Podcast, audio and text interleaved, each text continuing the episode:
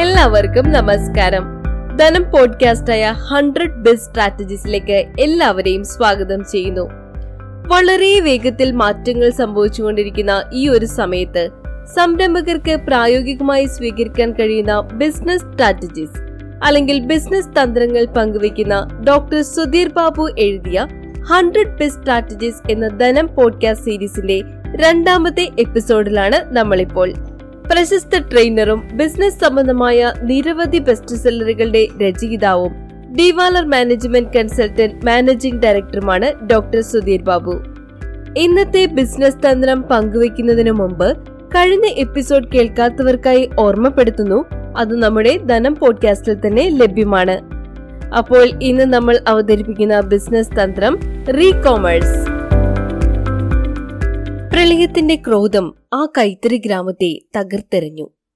നെയ്ത്ത് തറികളും വിൽക്കാൻ തയ്യാറാക്കി വെച്ചിരുന്ന വസ്ത്രങ്ങളും നെയ്യാൻ സംഭരിച്ചിരുന്ന തുണികളുമെല്ലാം വെള്ളത്തിന്റെ കുത്തൊഴുക്കിൽ ഉപയോഗശൂന്യമായി. ചേറിൽ പുതഞ്ഞ തുണികൾ നെയ്ത്തുകാരുടെ ഹൃദയം തകർത്തു. ആകപ്പാടെ അവർക്കുണ്ടായിരുന്ന ജീവനോപാധി ആർത്തലച്ചെത്തിയ പ്രളയം വിഴുങ്ങി. ചേന്നമംഗലം എന്ന കൈത്തറി ഗ്രാമം നിശബ്ദമായി.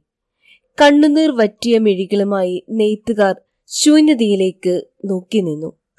ലക്ഷ്മി മേനോനും ഗോപി പാറയിലും കടന്നു ചെന്നത് സ്വപ്നങ്ങൾ നഷ്ടപ്പെട്ട ആ ഗ്രാമത്തിലേക്കായിരുന്നു. നശിച്ചുപോയ വസ്ത്രങ്ങളിൽ ഒളിച്ചിരുന്ന തേങ്ങലുകൾ അവരുടെ മനസ്സിൽ വിഷാദം നിറച്ചു.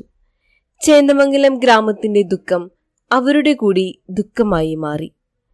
മണ്ണിലും ചേറിലും കുഴഞ്ഞ വസ്ത്രങ്ങൾ എന്തു ചെയ്യണമെന്നറിയാതെ അവർ ആദ്യം പകച്ചു നിന്നു. അപ്പോഴാണ് ലക്ഷ്മിയുടെ മനസ്സിൽ ആ ആശയം പൊട്ടിവിരിയുന്നത്. അങ്ങനെ കേരളത്തിന്റെ സ്വന്തം ചേക്കൂട്ടി പിറന്നു.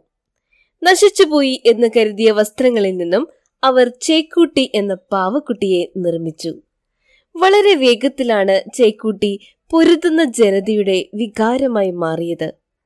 ചേക്കൂട്ടി പ്രളയത്തിൽ മുങ്ങിപ്പോയ കേരളത്തിലെ ജനതയുടെ ആശയും ആവേശവുമായി കേരളത്തിന്റെ അതിജീവന മന്ത്രമായി ചേക്കുട്ടി മാറി.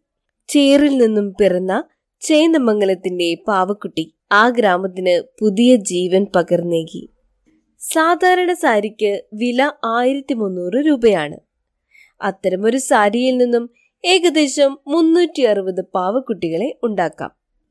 ഒരു പാവക്കുട്ടിക്ക് ഇരുപത്തിയഞ്ച് രൂപ വില കിട്ടിയാൽ ഒരു സാരിയിൽ നിന്നും ഒൻപതിനായിരം രൂപ ലഭിക്കും.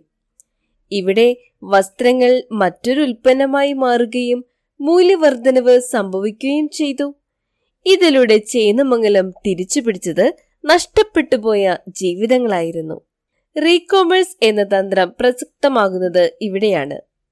ഒരു വസ്തുവിനെ റീസൈക്കിൾ ചെയ്ത് മറ്റൊരു മൂല്യവർദ്ധിത ഉൽപ്പന്നമാക്കി മാറ്റാം.